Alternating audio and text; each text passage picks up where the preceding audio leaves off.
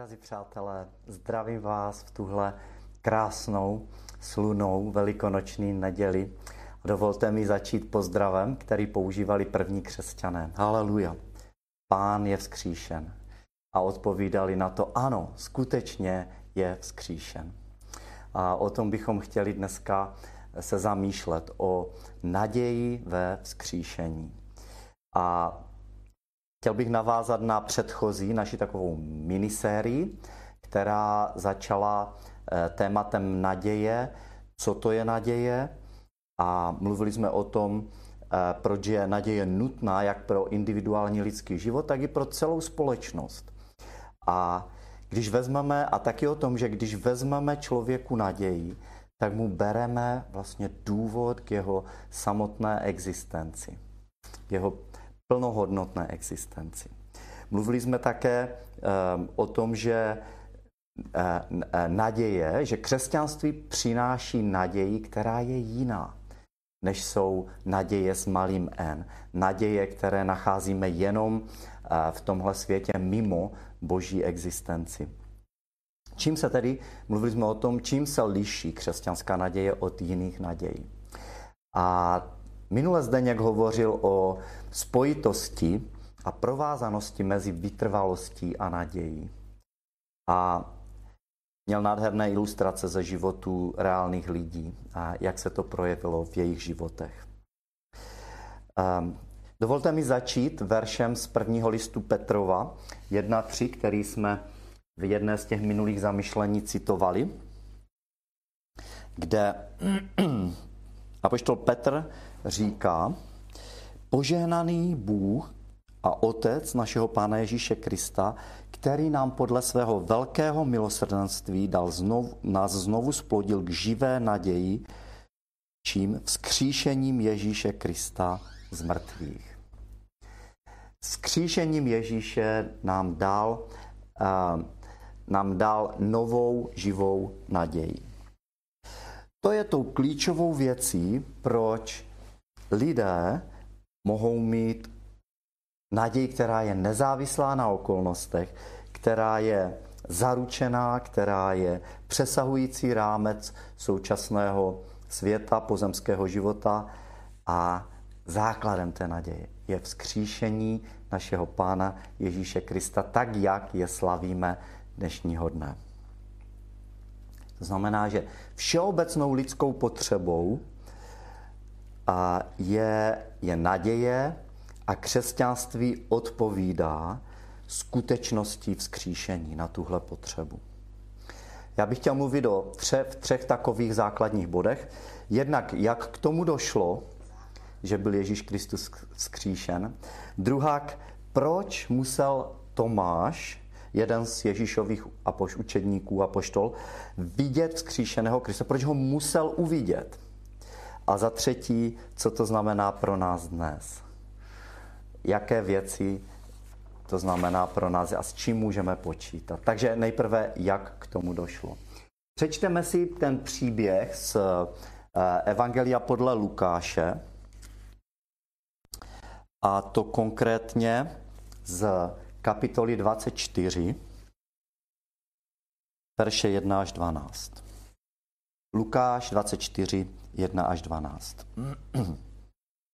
Prvního dne týdne, to znamená v neděli, velmi časně ráno, přišli k hrobce nesoucí vonné látky, eh, které připravili ženy. To, jsem, to, to mi tam nějak vypadlo v tom textu. Um, protože, nebo nevypadlo, ale je to z předchozího kontextu jasné, že to byly ženy. Nalezli však kámen od hrobu odvalený, vstoupili, ale tělo pána Ježíše nenalezli. A stalo se, když nad tím byli bezradné, hle, přistoupili k ním dva muži v zářícím rouchu. Poklekli a sklonili tváře k zemi. Oni však jim řekli, proč hledáte živého mezi mrtvými? Není zde, byl vzkříšen. Dovolte mi znovu zopakovat tento verč. Proč hledáte toho, kdo je živý mezi mrtvými? Není tady. Je vzkříšen. Vzpomeňte si, jak k vám mluvil, když byl ještě v Galileji. když řekl o synu člověka, že musí být vydán do rukou hříšných lidí, být ukřižován a třetího dne vstát. I vzpomněli si na jeho slova.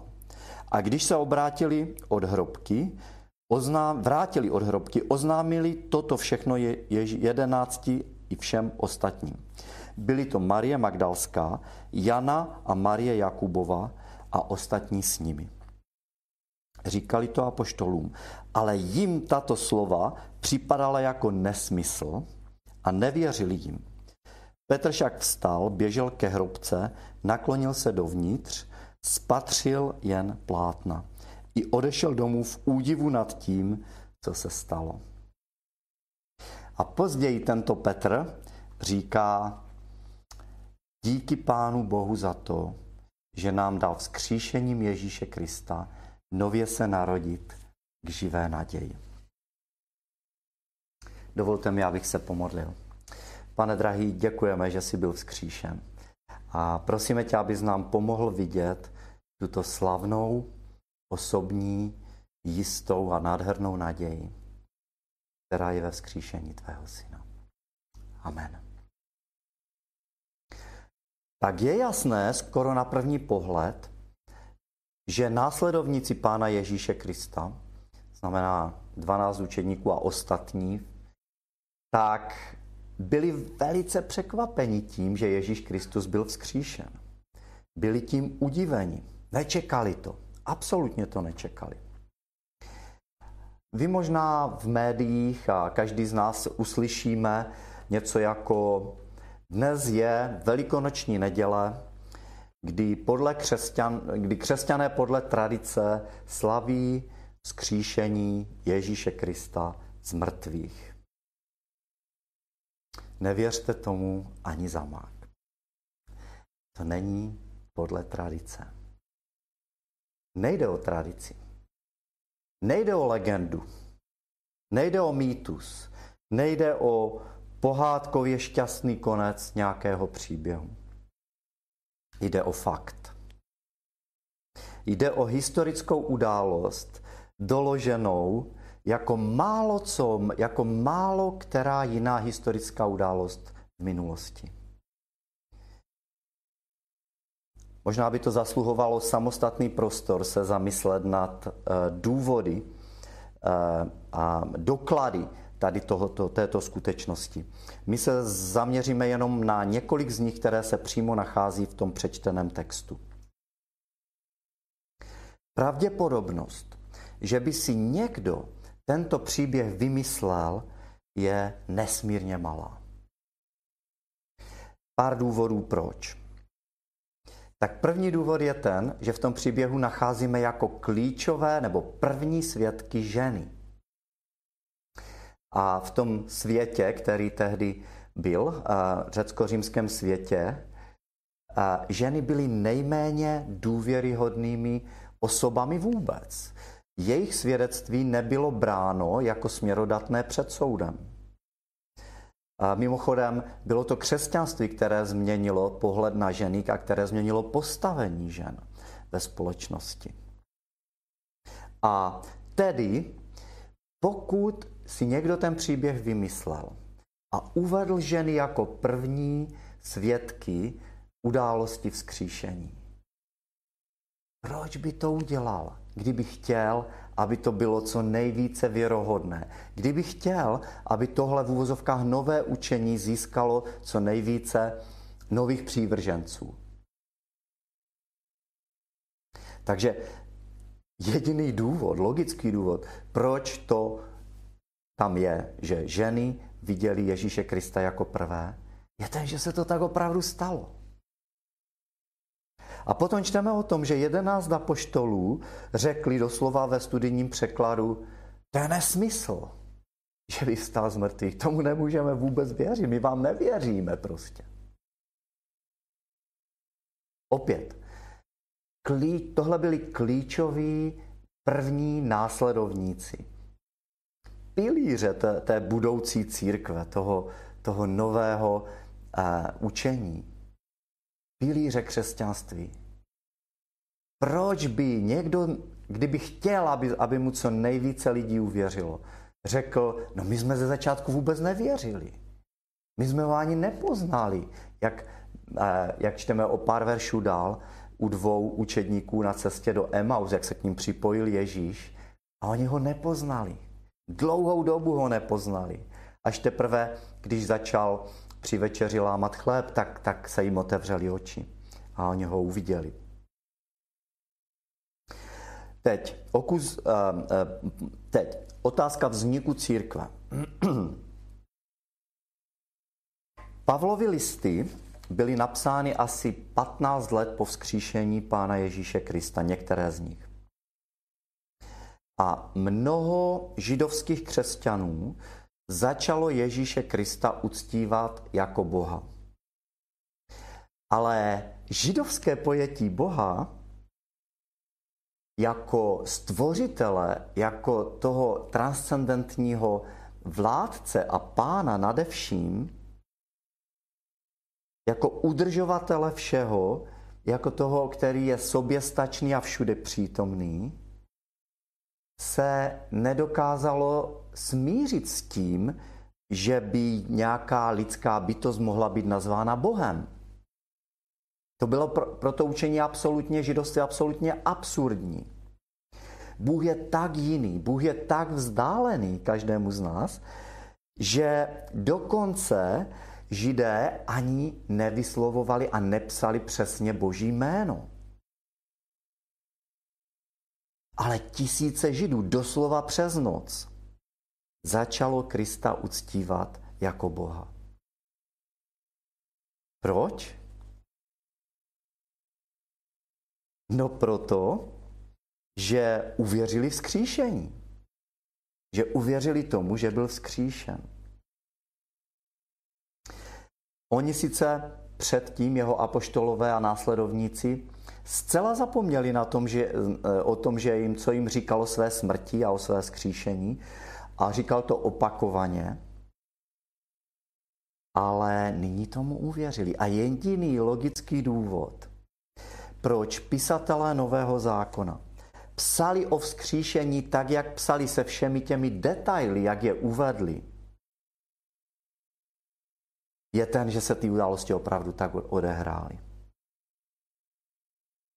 Je ten, že to byl fakt, že to nebyl nějaký mýtus, že to nebyl nějaký symbol. Jsou desítky dalších důvodů, proč je skříšení Ježíše Krista doložitelným a velice dobře doloženým historickým faktem.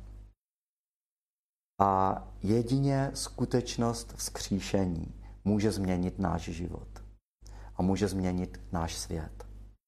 Skříšení je pevný základ naší naděje, je důvod, proč naše naděje může být jistá, proč může být pevná.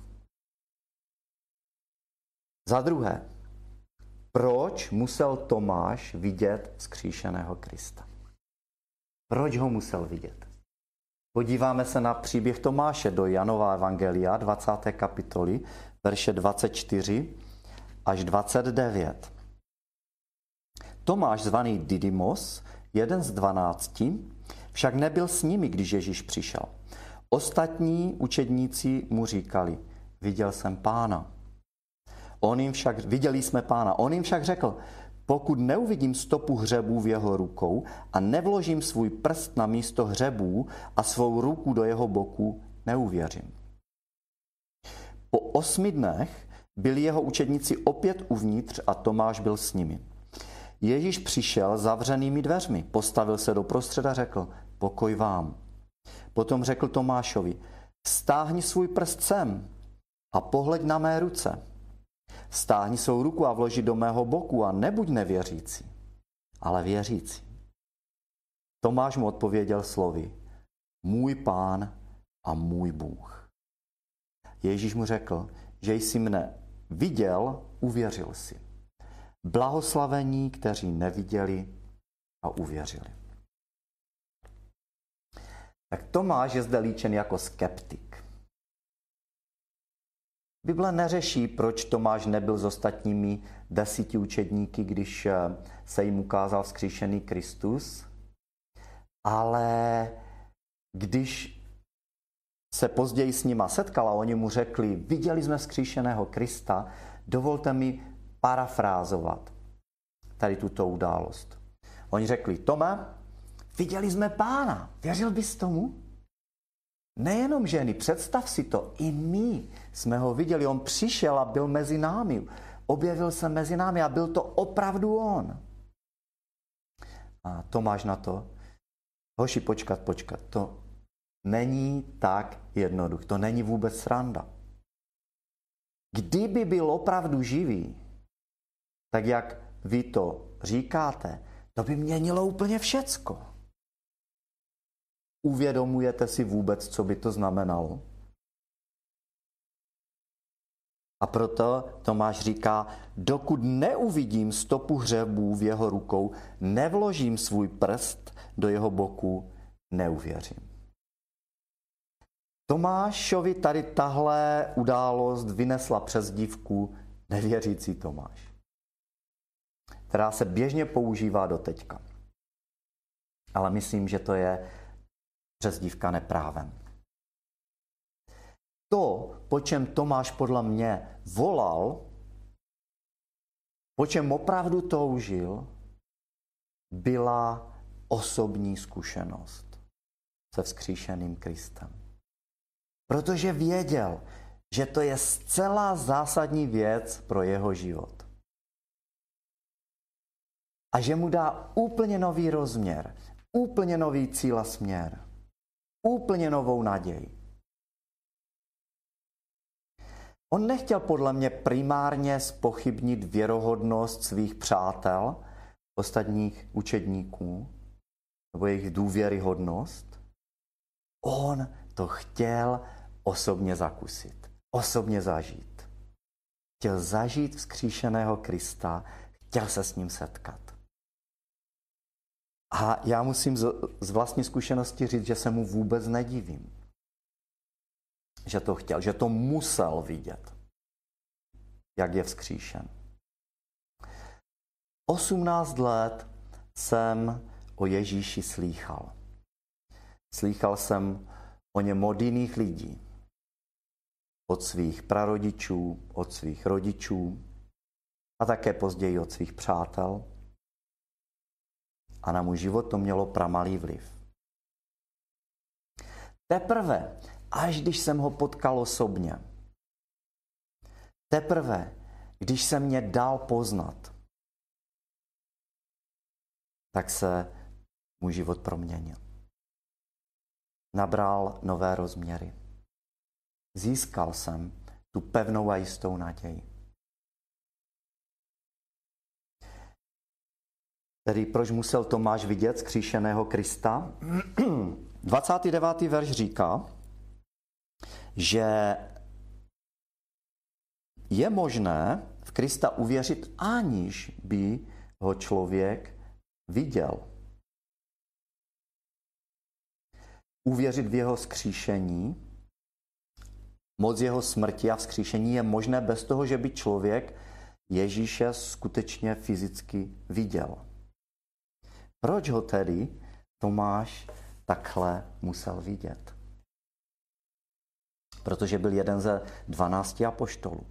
Protože podstata apoštolství nebo jeho poselství nebylo předávat nějaké etické učení Ježíše Krista, jakkoliv úžasné toto učení je. Ale bylo to především předávat poselství naděje to, co změnilo celý řecko-římský svět, nebyly nějaké zásady, ale byl to život.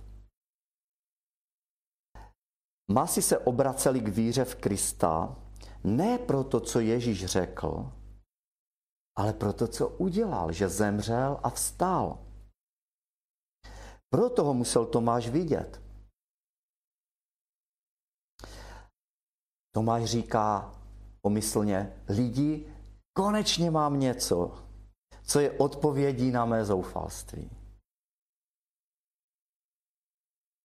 To, co změnilo život Tomáše a to, co změnilo, proměnilo život ostatních jedenácti, to, co změní životy lidí do teďka, není seznam věcí, které musíme udělat. Nejsou to další, další břemena, které jsou na nás naloženy. Ale jsou to věci, které udělal Ježíš. To nás změnilo. To, že zemřel a vstal z mrtvých, to je to poselství naděje. Když zemřel, tak odstranil překážky a bariéry mezi námi a Bohem. A když vstal z mrtvých, tak zničil hřích a smrt. Takže bez ohledu na to, kým jsem a co mám, co se mě podařilo udělat a co se mě nepodařilo udělat.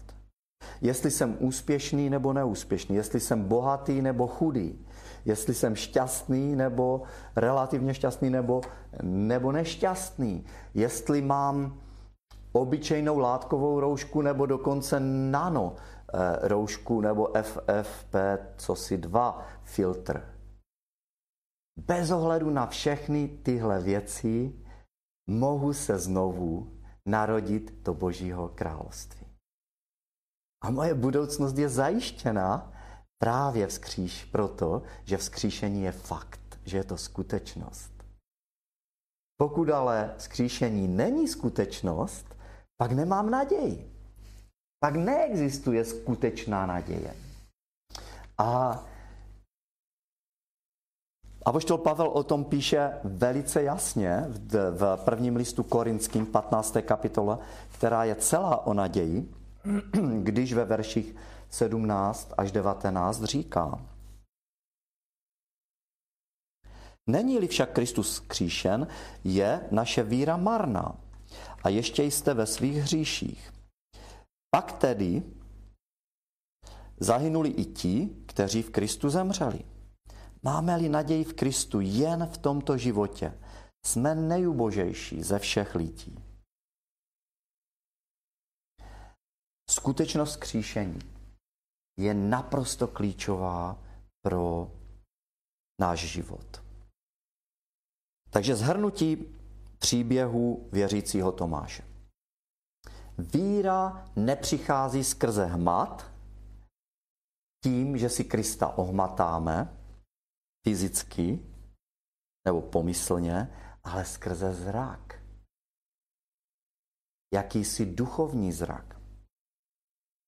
Tomáš ho chtěl ohmatat. Ale když se mu Ježíš ukázal, tak to neudělal. Protože víra nikdy nepřichází skrze hmat. Co udělal místo toho? Řekl, můj pán a můj Bůh. Všimněte si zájmena můj.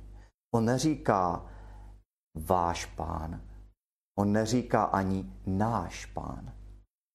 On říká můj, můj pán a můj Bůh. Poznání, že on je můj a já jsem jeho, je tím nejklíčovějším poznáním v mém životě, které ho proměnilo skrz na skrz. Podobně tomu bylo u Tomáše. Je to osobní. Potřeboval osobní setkání. Tak. můj pán a můj Bůh. On ho poznává, nebo je, respektive Ježíš se mu dává poznat. Pořád to byl on.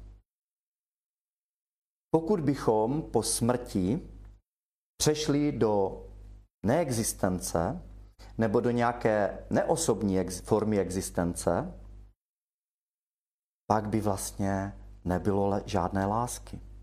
Pokud by nebylo lásky, nebylo by to hlavní, po čem, na, na čem nám v životě opravdu záleží. Bez pokračující osobní existence není naděje a není útěchy. Nejde o to být součástí nějakého kolo, koloběhu života, být, součást, být nějakým hvězdným prachem, být, stát se hnojivem, ze kterého třeba roste, vyroste nový život. Ale jde o to být a zůstat sám sebou. To, že naše existence pokračuje po celou věčnost. A podobně jako ti učedníci na cestě do Emaus poznali, že to je on, i já, když se s ním osobně setkávám, poznávám, že je to on. A podobně jako Tomáš, říkám, ano, vím, že jsi to ty, toužil jsem po tobě, znal jsem tě a a ještě jednou uvidím, tak určitě budu moct říct, ano, znal jsem tě už za svého života na zemi. Ale bylo to něco jako semínko, bylo to něco jako náznak, zatímco teď je to nádherná rostlina. Zatímco, zatímco teď je to, je to, vidím ten nádherný, krásný, úžasný strom v plné nádheře. Teď vidím, že jsi opravdu úžasný lepší, než kdy byla moje představa o tobě. Takže Tomáš potřeboval osobní setkání, ale potřeboval ještě něco jiného. Potřeboval také ujištění, potřeboval získat jistotu. Naděje, která nedává ujištění, že se tam jednou opravdu dostanu, že opravdu budu pokračovat ve svém životě a na úplně jiné úrovni, tak není nic platná. Nemá význam pro tvůj život a nezmění tvůj život. Jak si tím ale mohu být jistý?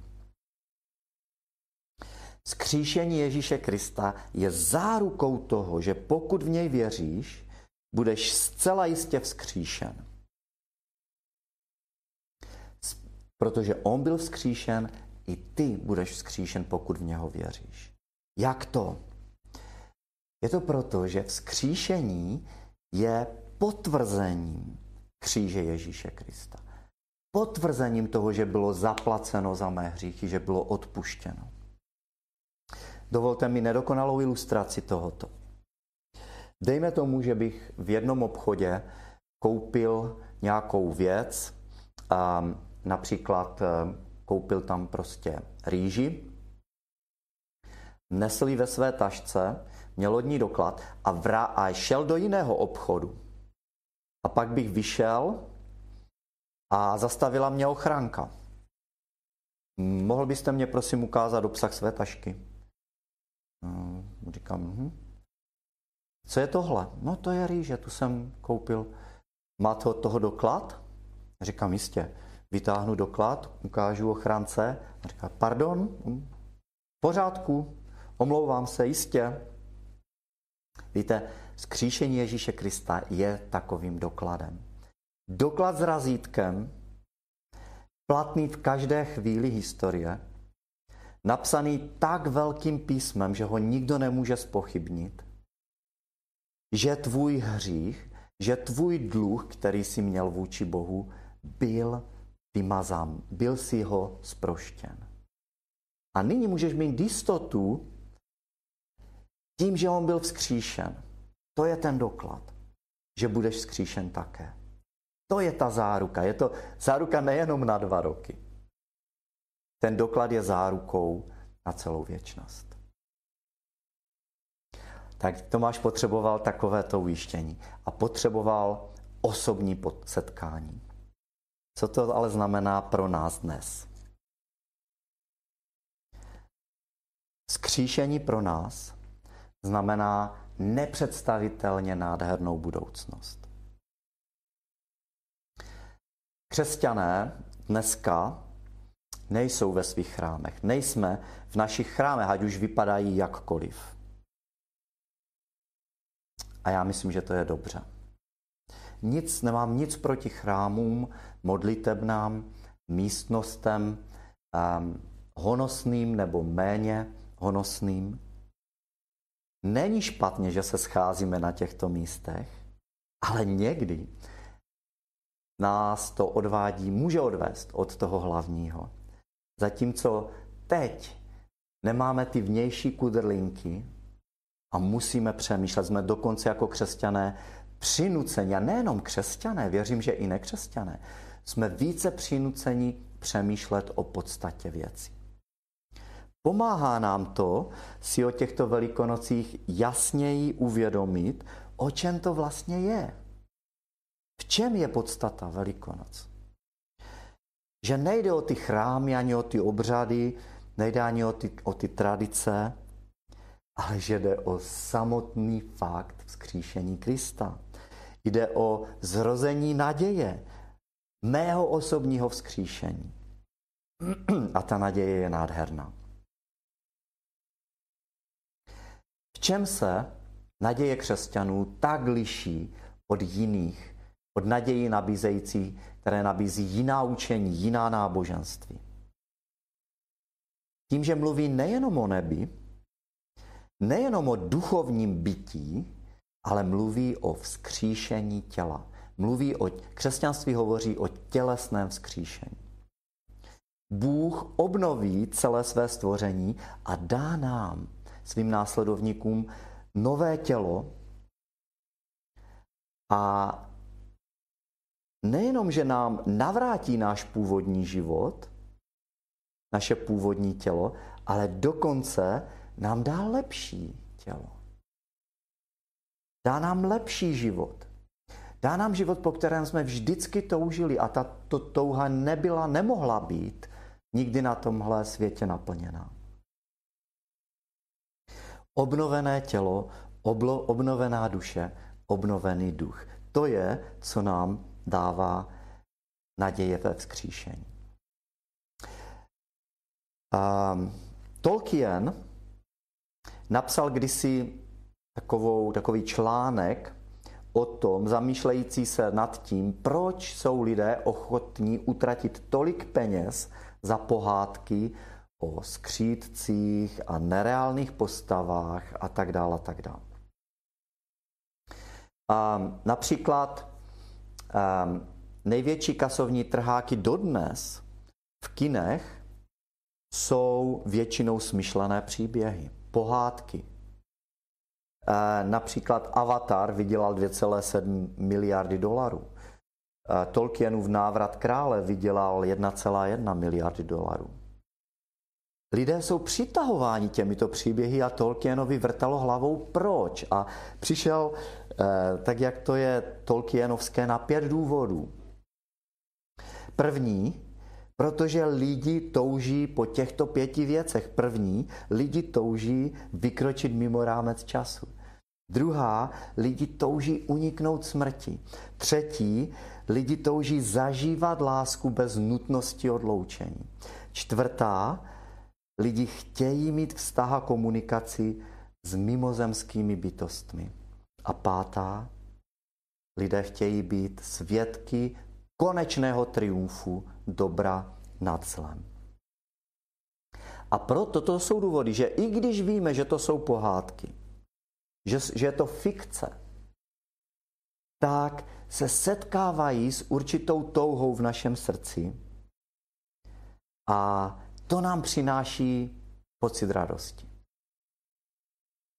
Podvědomně cítíme, že svět by měl být takový, jaký je v těchto příbězích líčen. A pokud je ten příběh povězen dobře, tak něco zarezonuje v lidském srdci. A my, křes, my křesťané víme, proč to tak je. Proč to tak rezonuje. Víme, že existuje něco, co, se, co někteří nazývají pamětí duše. A my v hloubi srdci, srdce duše víme, že toto jsou věci, těchto pět, pro které jsme byli původně stvořeni. A pokud byl vzkříšen Ježíš Kristus, pokud je to pravda, tak se všech těchto pět věcí vyplní. Zatím to tak není. Ale pokud v něho věříš, to nejsou žádné pohádky. Bude to realita, která předčí veškerá naše očekávání. A já osobně každému přeji ze srdce jeho osobní vzkříšení. Nejen jako symbol, ale jako fyzickou realitu. Přeju to svým rodičům, Přeju to svým dětem, přeju to svým všem svým přátelům a přeju to dokonce i lidem, které jsem mm, náhodně potkal. Minulém týdnu například. Víte, co je zajímavé, že v době tohoto nouzového stavu člověk více vnímá setkání s lidmi. Uvědomí si, že, že je tady interakce. Tedy já přeju tohle skříšení paní, která eh, u supermarketu Unihoby mě stáhla okýnko a říkala, pane, vy máte takové štěstí, že jsem vám to neodřela. Podívejte, kde jste to postavil, to auto. A přeju to každému člověku.